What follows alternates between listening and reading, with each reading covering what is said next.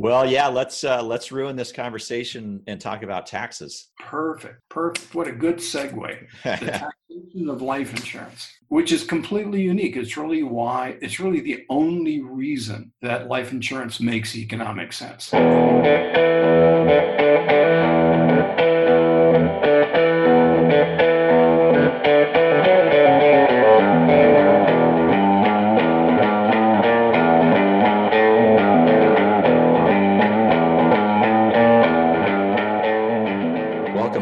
Episode seven of the Wealth and Law Podcast. I'm your host, Brent Nelson, and I am joined, as usual, by Rachel Sass. Rachel, how are you?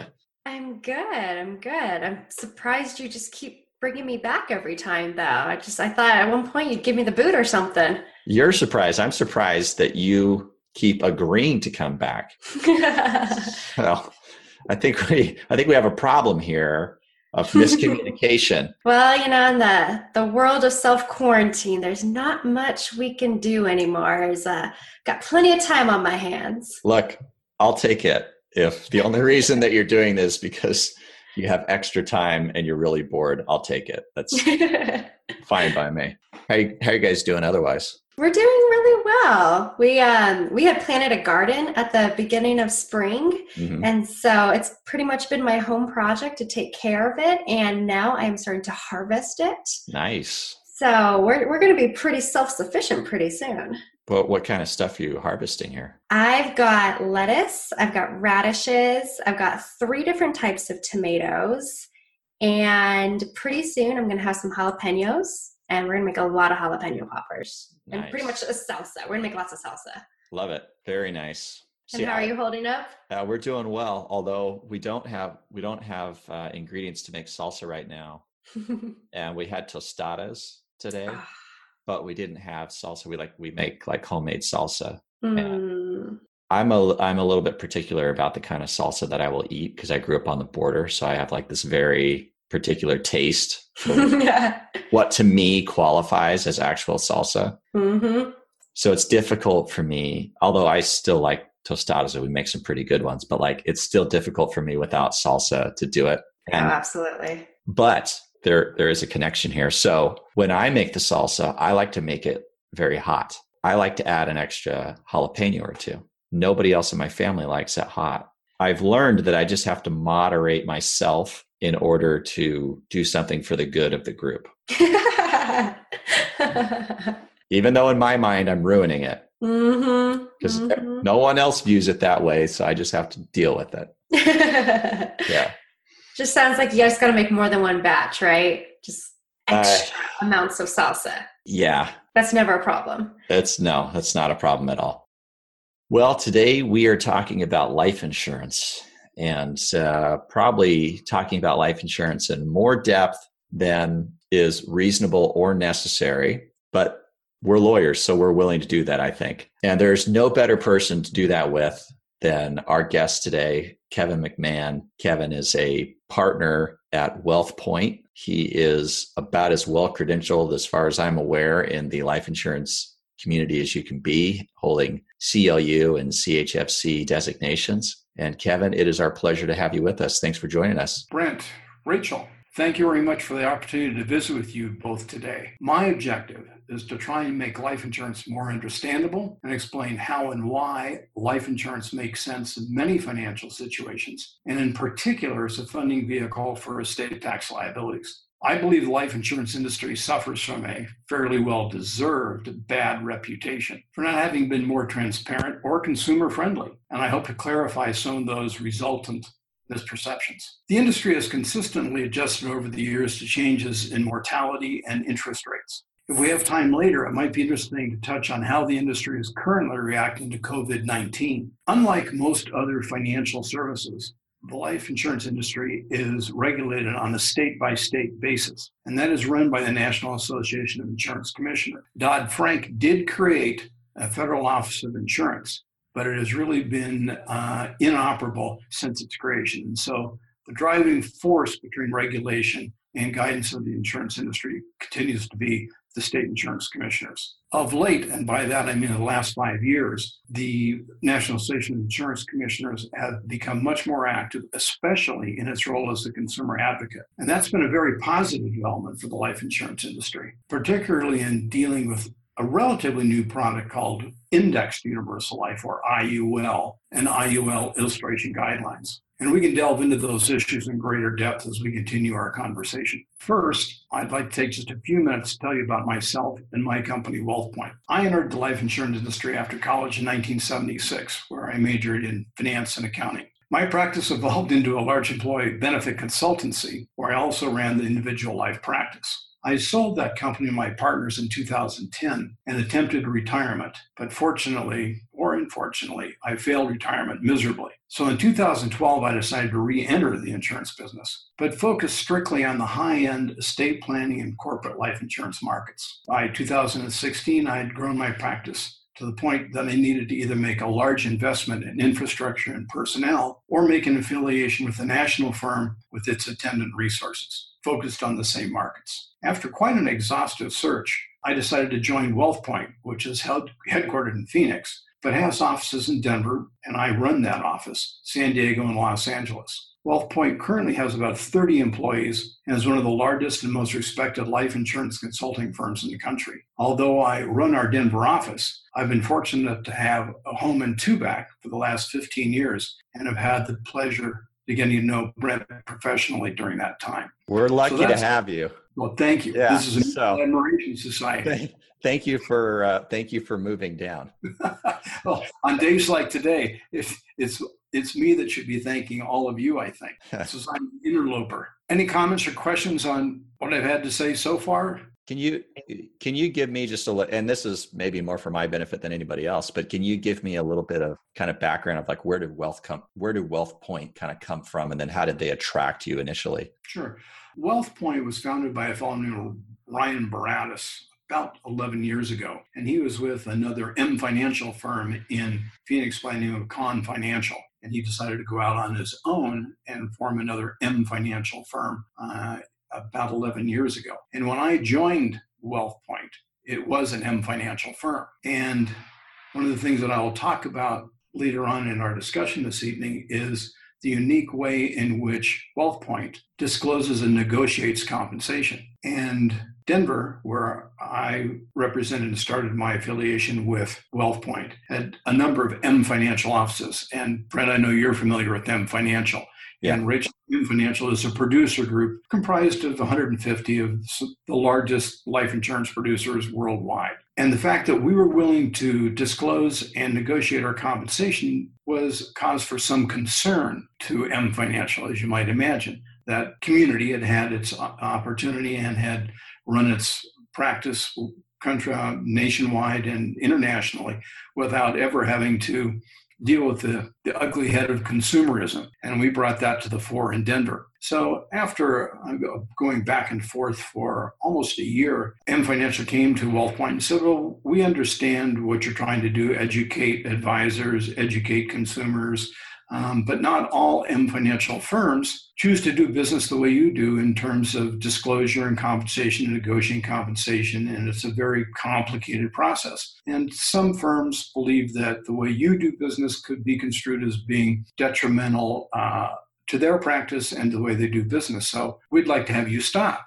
And we said, well, we understand that too, but it's sort of anathema to our DNA, if you will. So thank you very much. But I think we will leave M Financial and we look forward to competing with you uh, on a fully disclosed and independent basis. So we did during the six months of that conversation with M Financial, we did a, a very thorough analysis of the other producer groups in the United States and decided to join a company called NFP, National Financial Partners.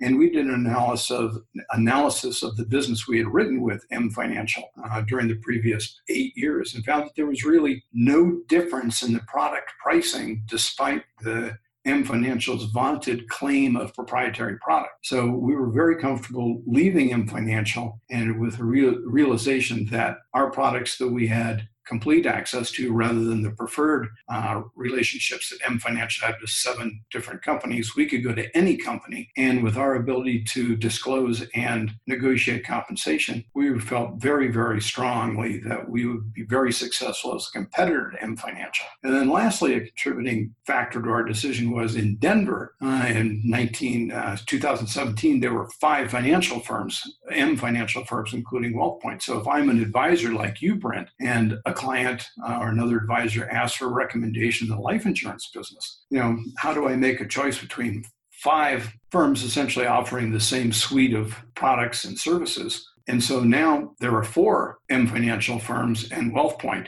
And we have found that we get a lot more opportunities than we ever did previously. So it's worked out very well for us, and it's worked out, and more importantly, to the benefit of our clients. Yeah, that's interesting. But it must it still must have been a little bit of a scary leap of faith, though, to jump it out. Was. It was. It was, and it was particularly challenging for me because I had just spent the preceding year explaining to all of my centers of influence, my advisor friends, why I had chosen WealthPoint and M Financial, and then to have to go back a year later and say, well, here's the rest of the story. And some people were more supportive of that than others, but at the, at the end of the day, it was the right decision to make, and uh, and it was made for all the right reasons. Sounds like it. Yeah, it's it's worked out wonderfully.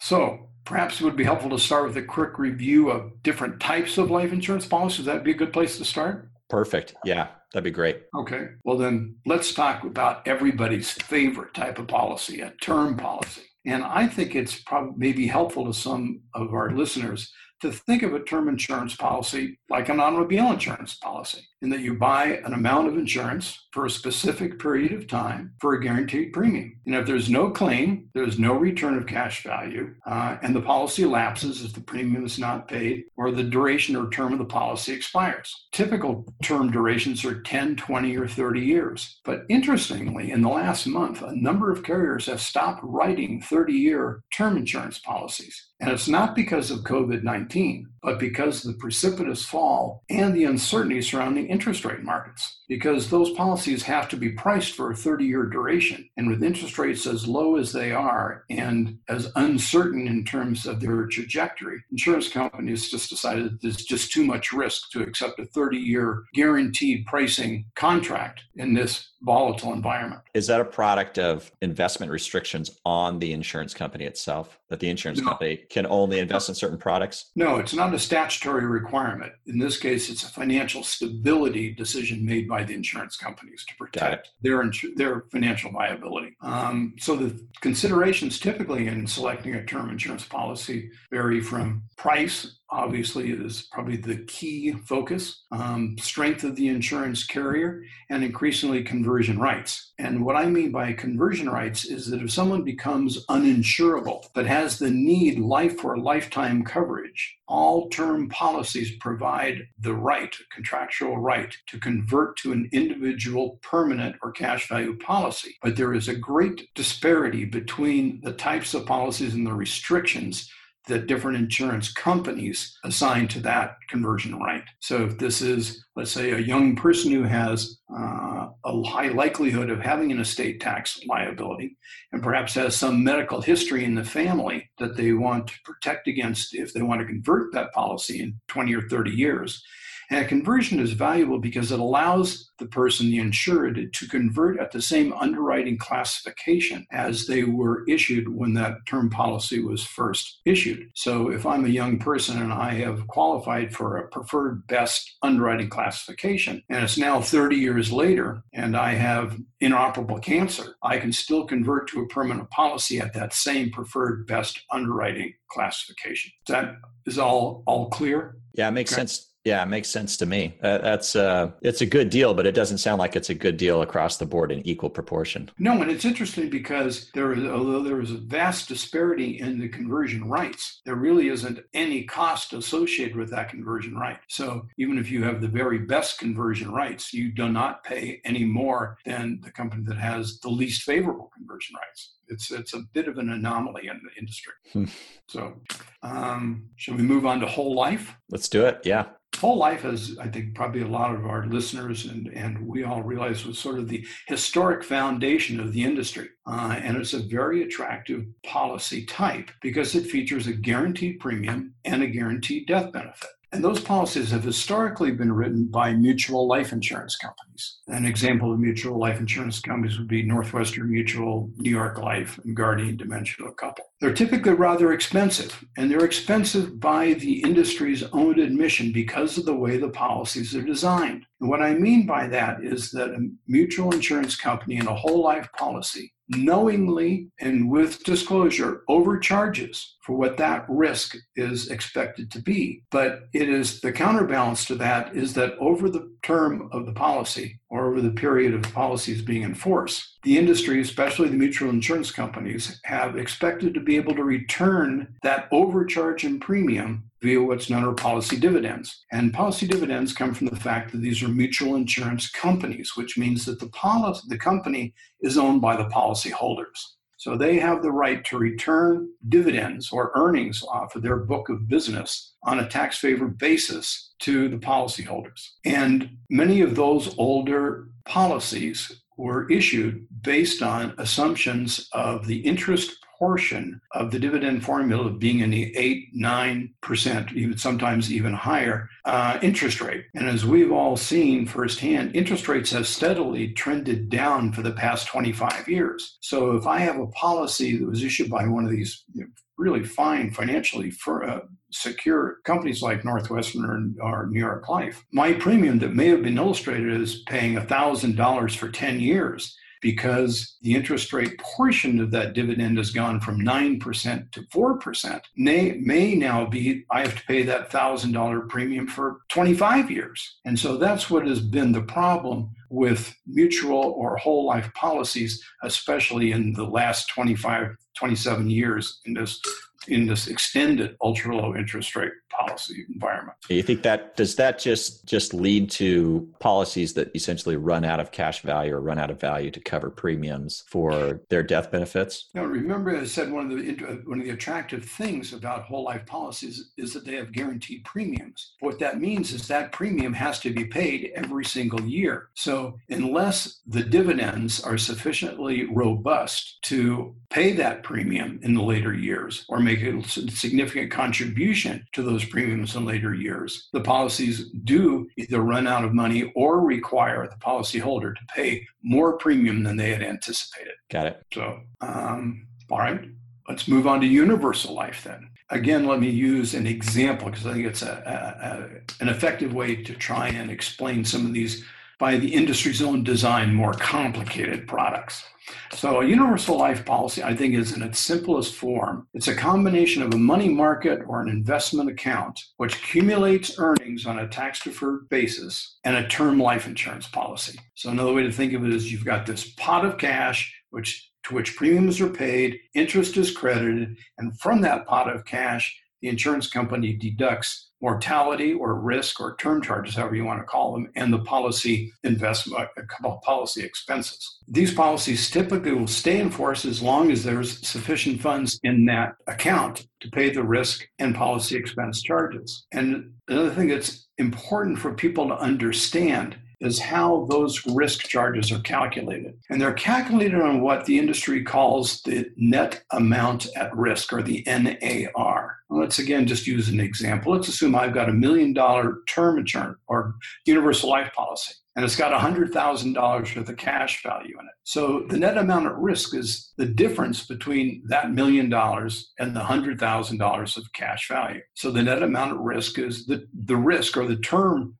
the company's exposure is that $900,000. So what happens is that as cash value goes up, the net amount at risk comes down. But what also happens is as I get older, those term charges or risk charges every year become higher as I get older on a cost per thousand basis. So the objective is to draw, drive the cash value up to the point where the net amount at risk is minimal, especially during the later years. And that way the policy becomes sustainable. Now, a variant on the typical basic universal life policy is a policy that the industry introduced about 15, 18 years ago called, years ago called Guaranteed Universal Life or GUL. And it was an interesting policy because for the first time in the industry, a GUL provided a really meaningful transfer of risk from the insured to the insurance company because a GUL is fully guaranteed. And by that, I mean the death benefit is guaranteed in return for the payment of a guaranteed premium for a guaranteed duration, and that death benefit is also guaranteed to remain in force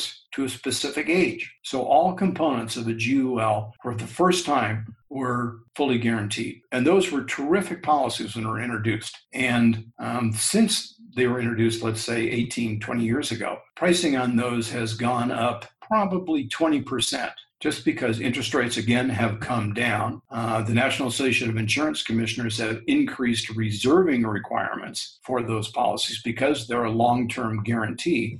So they're put they're being uh, conservative in terms of how they fund those policies. And interestingly, because of this recent reduction in interest rates in the last month, some GUL policies have gone up by 10 or 12 percent immediately just because the industry is concerned about the viability of those. Wow. Yeah. So it, it's, as I said, the industry is responding pretty quickly to changes in our financial environment. It's not because they're concerned about the impact that COVID 19 may have on mortality.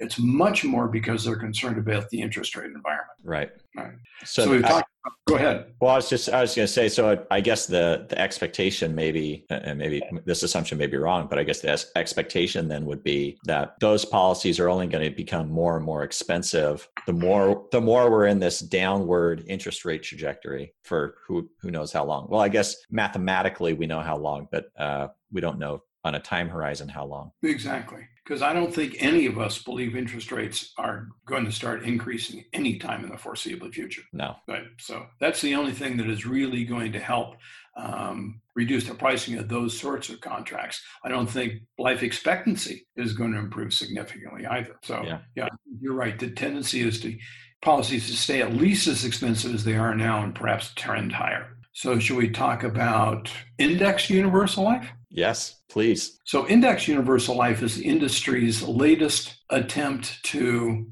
deliver an understandable, but I think relatively prudently constructed product. So, we're talking about a universal life policy. So, we have an investment account. And then remember, we have those charges for the net amount at risk and for the policy expenses. The cash value of an index universal life tracks the performance of an index, whether it's the Standard & Poor's or the stocks or Hang Seng or whatever it is. And those policies typically have a collar on the performance. And a collar is, you may know, is a securities firm, securities industry firm.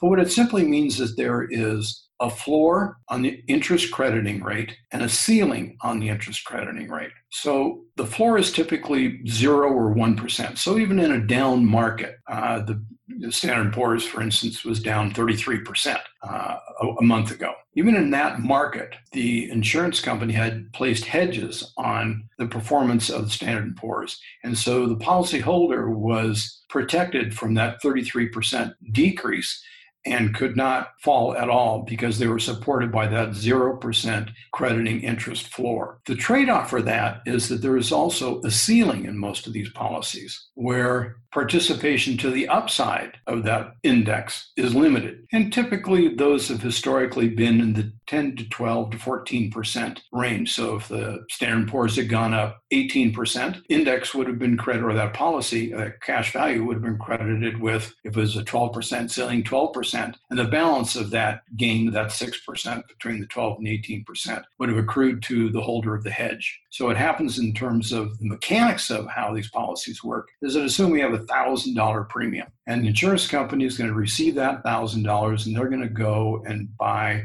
$960 worth of bonds and mortgages. And that's what's going to protect and that's what's going to be reserved. They'll take the remaining $40 and go and buy a hedge and a put or put in a call on those indexes to protect themselves. And that is a cost of the policy, the cost of that uh, that hedge. But it's a pretty straightforward and it's a pretty interesting product. And because of the defensive nature of the 0% floor, I think makes sense in this volatile environment. Yeah. I, well, I, I, was just going to say, I, I think you're right. And I think that those kinds of products, both in the, in the life insurance space and also in the deferred annuity space are going to become more and more popular, uh, at least from a sales perspective, they're going to be a lot more attractive. Maybe that's what I really meant to say. My my impression was, and you, you, can kind of correct me if I'm wrong here, Kevin, but my impression was during the recession or in the back on the back end of the recession, that was definitely the case that people were gravitating towards products that had collars on them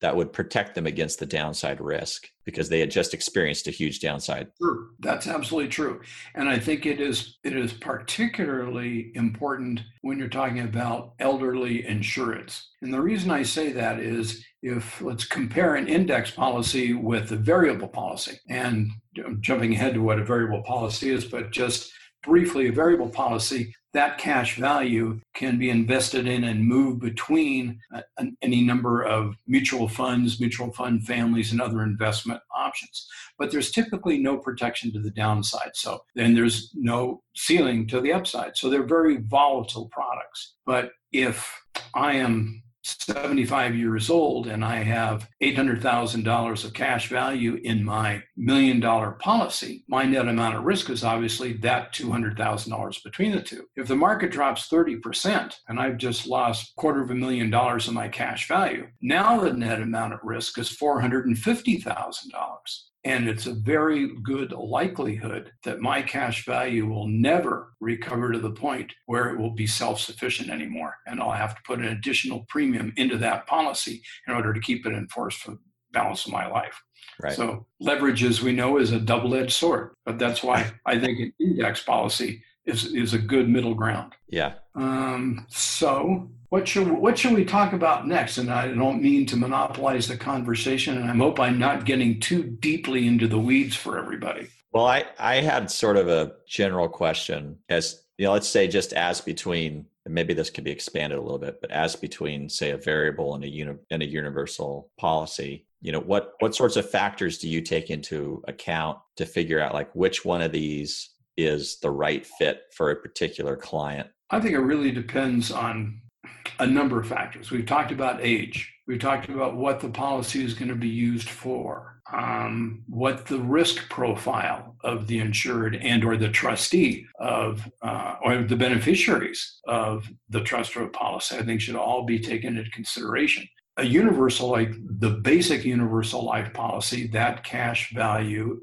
receives the benefit of is invested in the typical insurance company portfolio of bonds, mortgages, and a very, very small degree of equities. So it's a pretty conservative, but uh, not a particularly high yielding uh, investment vehicle, which of course restricts the amount of crediting it gets. If you have a sophisticated trustee or a sophisticated insured that is comfortable with risk and they have access to someone who will manage those investment choices in the variable policies, then I think that might be a good fit. And for the very wealthy, that has historically been where they have put the majority of their premium. But I think there are now policies out there that allow a portion of the policy cash values to be invested in variable products, or you know, even like some policies uh, will allow alternative investments. Um, but a portion of it can also be in an index. So I think it is a question of if there's a family office or a financial advisor who is comfortable with advising the insured or the trustee on the, the risks and rewards of the policy design and manages it. I think um, you can be reflective of the the risk tolerance of the insured or the trustees and uh, and participate to the upside. But I think it's probably a changing strategy, you know, year to year, month to month, as everybody's I think investment strategy should be. Yeah, did that answer your question, Brent? Yeah, no, it did. That's that's interesting because it sounds like with especially with the variable products that they're probably better suited for people who either themselves or through advisors are fairly hands on with their investing. Absolutely. And these are sophisticated products. Uh, and they're very flexible, which is an attractive portion, uh, an attractive part of the policy. But you need to be, be engaged and not just uh, set it and forget it.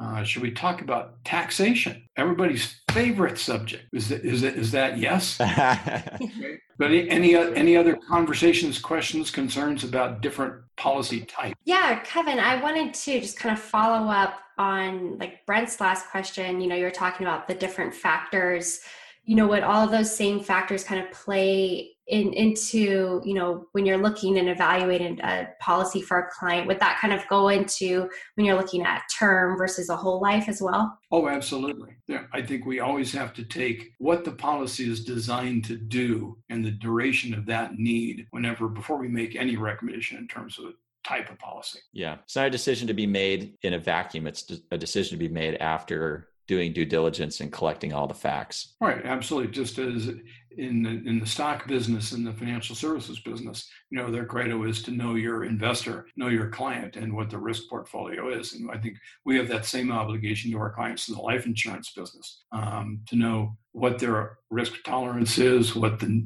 objective for the policy is, um, the duration, the expectations of all parties involved. Absolutely. And, and we can't do a good job unless we know that anyway.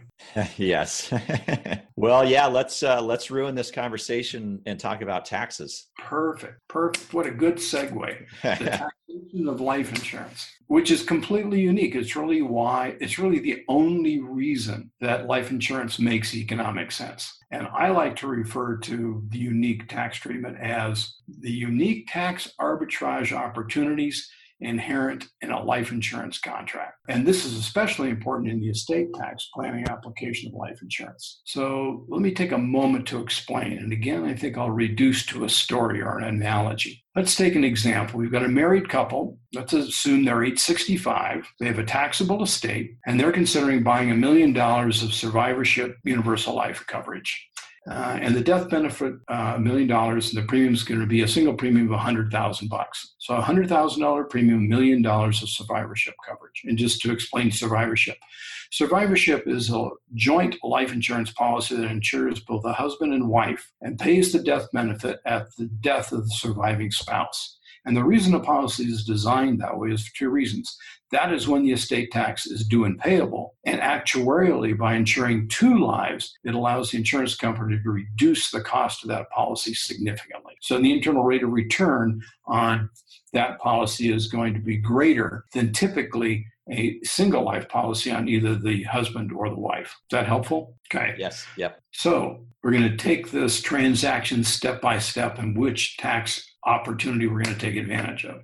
So again, we've got a taxable estate. The premium's $100,000. So we're going to take that $100,000 out of the taxable estate. Now that's analogous to paying interest on your mortgage. You pay the interest, but Uncle Sam allows you to deduct that interest that you pay on your mortgage from your income, taxable income. So you're going to pay the $100,000 in premium, but Uncle Sam will allow you to deduct that $100,000 from the taxable estate. So that's the first arbitrage opportunity. And if we're in a taxable estate, we know the taxable estate bracket starts at 40%.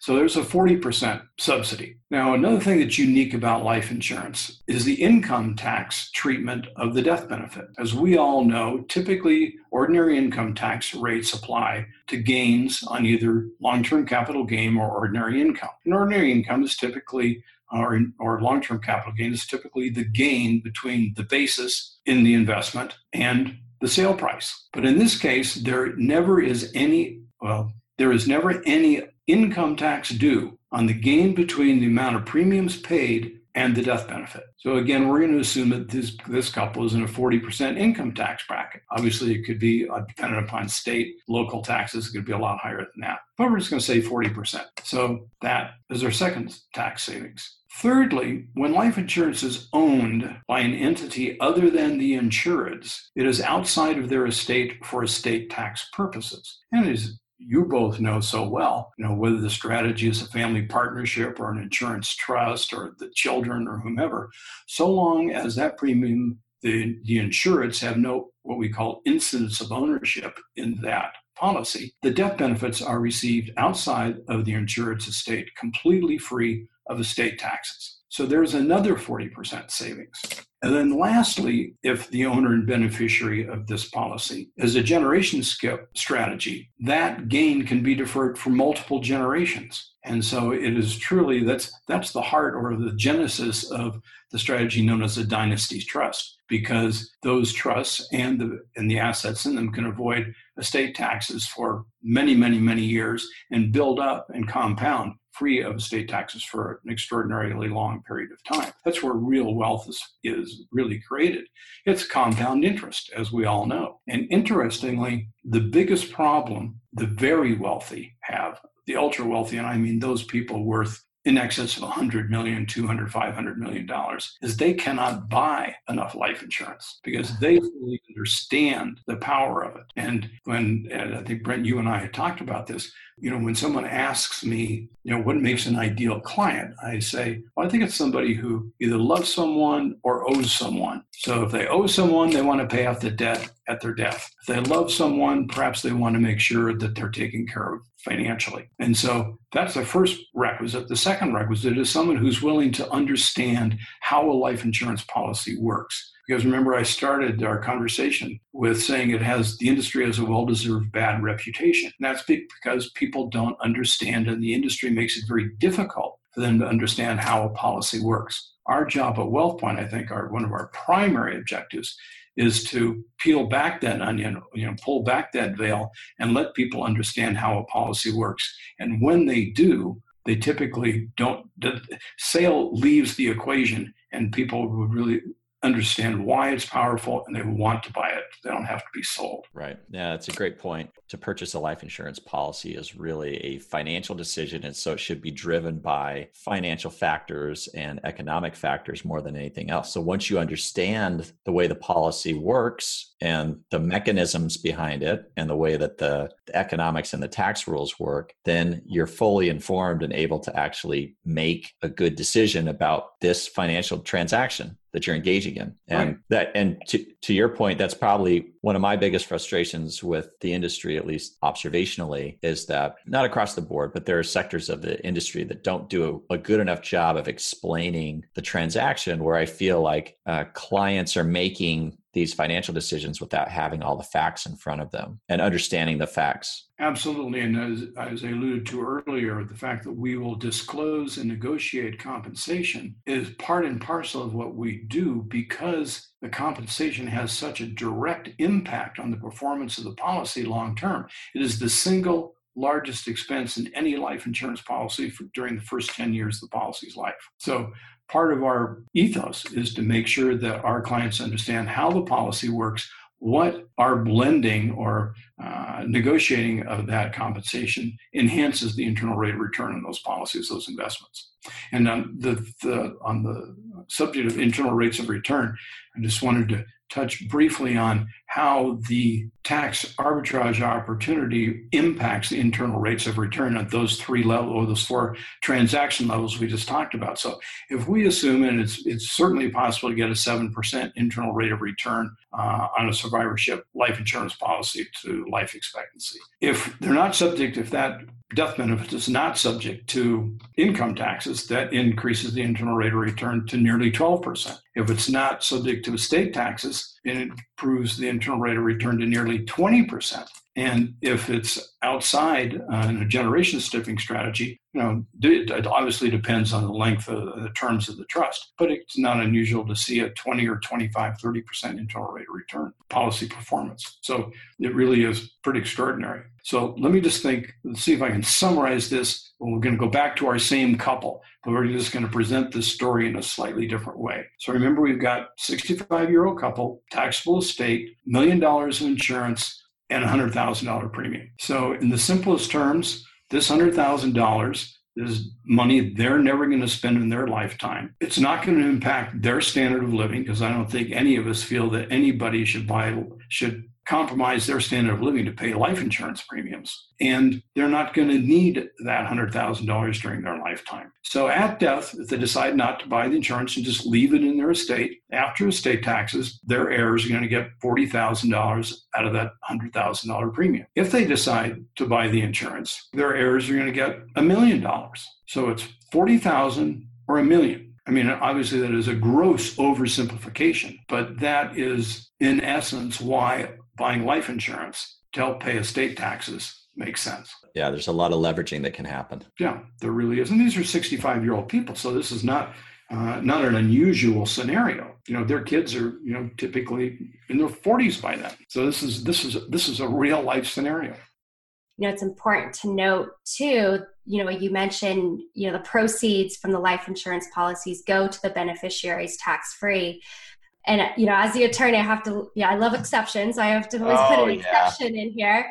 Um, ruin so, it for the rest of us huh? I, I i know. We just we have we love exceptions right so you know of course that's that's the general rule. You know the one one big exception to that general rule is the transfer for value rule which is when uh, a beneficiary of a life insurance policy transfers that policy you know to a third party for valuable consideration then that policy will lose its tax exempt status. And then that purchaser is now going to have to pay the income tax on that death benefit of that million dollar policy. And you know, like you said, they you know the purchaser will still get that tax deferred growth, so that's still a great advantage to the policy. But they are going to lose that one benefit there. Um, and then, of course, you know, as attorneys, again, there's exceptions to the exceptions, even. what those exceptions to the transfer for value rules are. Exactly. You're going to tell us, right? Uh, that is a conversation for another day. Um, we could probably talk about all of the exceptions to that exception and uh, multiple podcasts. Uh. So we won't get into that one at least today. Yeah, that's a that's a black hole. No, let me give you let me give you one more exception. Since we're on the topic of exceptions, thank you, Rachel. so let me give you one more exception. And that is if if you have a paid up policy and the amount of premiums that have been paid are more than what would be needed to be paid on seven level premium payments. Of course, no human being calculates this on their own. The insurance company tells you. But if that's the case, then you have what's called a modified endowment contract. And the modified endowment contracts will maintain the ability to to have income tax free growth within the policy and they will maintain the ability to have income tax free death benefits when the insured passes away. But what happens is if you say you reach in and you take out the cash value of the policy then instead of being treated like a normal life insurance contract where taking the money out isn't necessarily a taxable event, they will treat it like a deferred annuity. And the deferred annuities rules say when you take money out of the deferred annuity, you know, like the account or the cash value of the deferred annuity, you're treated as if you took out the invest the investment growth in the policy first, and then you pay tax at your highest ordinary income tax rate on that investment growth. So it comes out right off the top. So these modified endowment contracts, they're kind of penalizing people who pay up these policies and at least in that kind of narrow set of circumstances where if you actually then reach in and you try to access the cash value later, you're going to have to pay income tax on the growth that's in, within the policy, even though the policy got to grow tax free and got to grow on a deferred tax basis. So they're not necessarily bad, and it's not like necessarily a mistake to have one. And it's I think it's fairly common for very very wealthy people like Kevin was talking about to to buy these big policies because they're looking to put their money somewhere where they can get tax free growth which once you get into ultra high net worth circles, that's very difficult to find, except in basically except in the uh, life insurance arena, maybe somewhat in the opportunity zone arena now, but basically in the life insurance arena, that's where those folks can find tax free deferred growth they may be motivated to to pay up a policy even though it would turn it into a modified endowment contract and be subject to these rules if they ever access the cash value because they can't get that kind of tax treatment anywhere else anyways. And they're going to win on the tax arbitrage that kevin is talking about. Right and, and a practice that has become quite popular in the last five to seven years is selling life insurance policies to highly compensated entrepreneurs sole practitioners, executives as a source of additional tax favored income during retirement. Because as the two of you know, the unique f- features of a life insurance policy are that you can withdraw to basis, which means you can with, you can take all the premiums you've paid out with no income tax liability, so long as it's not an MEC or a MEC, as you said, Brent. And then you can borrow additional cash values, which is the interest earned or the compound growth of the cash values. You can borrow that at typically a very favorable interest rate, perhaps 25 basis points. And that is also non taxable. So you can have this policy that is very tax rich, excuse me, cash rich. You can withdraw all your premiums, then you can withdraw almost all of your earnings, and none of that is ever taxable. And it is all forgiven when the policy matures at death. But there are two gotchas in that situation, as, as you well know. The one is if the policy becomes an MEC, all the all the income that you pulled out of it now becomes taxable down to basis. And if you pull too much money out of the policy and the policy lapses, you're going to get a 1099 from the insurance company for all the money that you pulled out of it in excess of basis. So, yeah, there are notable exceptions, and one needs to be very careful. Yes, indeed. Well, how do you see maybe taking a, a step or two back and looking more at the, the broad picture of someone's um, financial investments? How, how do you see life insurance fitting into that tapestry? You know, where does it fit as a class in that tapestry? That's a great question. And it is a subject that the industry has tried to address and present in the most favorable light for many years. Uh, life insurance as an investment class. And I think that it, it should be viewed that way for a couple of reasons. One is typically you can design the policy so that the benefit is guaranteed. It's typically or should be designed so that it's non correlated to other investments in the portfolio of the insured. Uh, it's a diversification. And lastly, and again, on our favorite subject, it has vastly more attractive tax treatment than almost any other investment vehicle in the investment spectrum. So even before COVID 19 and the $4 trillion the United States government is expected to spend uh, trying to address those concerns, we, as we all know, have been looking at a trillion dollar deficit for the last four or five years and as far into the future as we as we dared to look. Now our deficit for 2020 alone could reach in excess of six trillion dollars. So taxes are headed up, way up, and way sooner than we ever would have thought. And there's only one source for that, and that's taxes. So, enough said. Um, the life insurance, the tax treatment of life insurance allows it to be really viewed as a completely distinct asset class. And, it, and it's a unique product because it can be used for such disparate purposes. Uh, it can use as a hedge for investment tail risk, um, for a tax deductible and leveraged charitable bequest, uh, to replenish and protect family foundations or funds from both investment risk and growing demands from ever increasing number of dependents as families grow through generations. Uh, it's a great tool to equalize the division of an estate. Say one one heir, one child has been running the business, and the parents think that that child has earned the right to have that business. But then that might be a significant asset, and so how do they equalize their generosity with the siblings? Or there is a legacy asset that one sibling wants and the others don't. So it's it's just very flexible to do those sorts of things. Uh, it's important to remember that life insurance will always be quote in the money, and we also have to remember that life insurance does not protect uh, from an if event; it's a when event. And I think people get lost in that. and They forget right. thinking about the fact that that's why it's always in the money because it's a when event. Uh, and lastly, it, we think it should be viewed as an investment in both family and human capital. As we've all seen, human capital is often the result of some extraordinary effort or benefit attributable to one particular person. And so it's natural to think of it as not just capital, but human capital. And uh, those people and those opportunities present themselves rarely. And so I think it's only prudent to try and replicate that human capital where possible. Yeah, well stated. well, no, I mean, obviously, I have a little passion. We have a lot of passion uh, this industry, and uh, we just want to tell the tell the right story and the honest story. And you know, that's a that's a great segue into WealthPoint. I've touched on it before, uh, in that WealthPoint is unique in the industry because we disclose and negotiate our compensation. Just from a very high level, I just want to explain how we do that uh, we design policies so that the base policy is a fully commissionable, you know, whether it's a universal or a whole life or some variant on a universal life policy. And then we attach to that a completely non commissionable, uh, no load term insurance policy. Um, which is tied to the underlying base policy and remain is guaranteed to remain in force for as long as the base policy uh, is in force.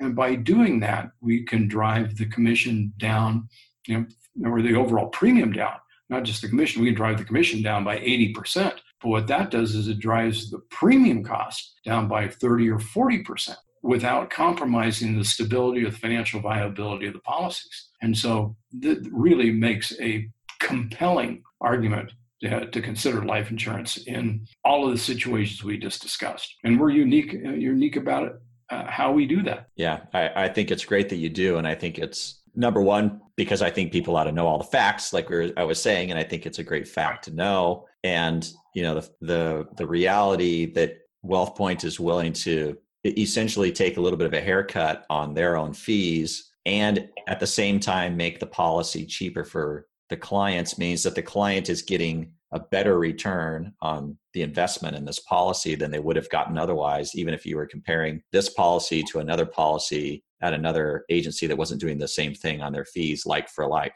And i think that's a huge benefit. And you guys uh, obviously you lean into that as a as a marketing tool but rightly so. I, I, think you're you're in the right for doing it. Well thank you but i think it's also important for everybody to understand we're we are a for-profit business. We're not a 5c3 organization. Yeah. And quite frankly, it is in our best interest to sell policies that way. Because if we step back for a moment and we look at the delivery system in the life insurance industry for the last hundred years in the United States, if I'm in the life insurance business and I want to sell a large policy to someone who probably has an estate tax liability. I'll identify who that person is, uh, arrange to somehow meet that person, ingratiate myself to that person, you know, support eleemosynary interests, golfing, social events whatsoever, in the hope that at some point I'm going to be able to ask that person whether they'd like to consider life insurance as an estate planning solution. And industry wide, the success rate in that strategy is about one in 10. But if I'm talking to somebody like the two of you and I'm explaining what we just talked about, and you can introduce me to the right client at just the right time, our conversion ratio over the past five years has run in the 80% range. So we're converting eight out of 10 conversations. We don't need to get every last dollar out of every last transaction because our, our flow of business is much more consistent, much more predictable, predict, uh, predictable. And as a result, our business is much more profitable than most of our competitors. Yeah, so that's, that's right great. Well, uh, where can people find you? You're, you're on the web is it wealthpoint.com? Is that the wealthpoint.net? .net. Right, right. And all, all your contact particulars are there? They are. They are. And uh, I would urge everybody to look at the WealthPoint uh, website, look around. Um, obviously, you two have, know how to find me all hours of the day, all yeah. days, etc. Um, but I would welcome the opportunity. Hopefully, this is may engender a few questions from your clients and friends, and I would welcome the opportunity to address them. And I sincerely appreciate your opportunity and by providing this forum. Well, we appreciate you very much. Thank you, Kevin. Thank you both. Thank you, Kevin. All right. Goodbye. I look forward to seeing you again soon. Take care. Yes. See you. Bye bye. If you're enjoying what we're doing with the podcast, please subscribe and follow us on social at Wealth and Law and follow our blog, wealthandlaw.com. See you there.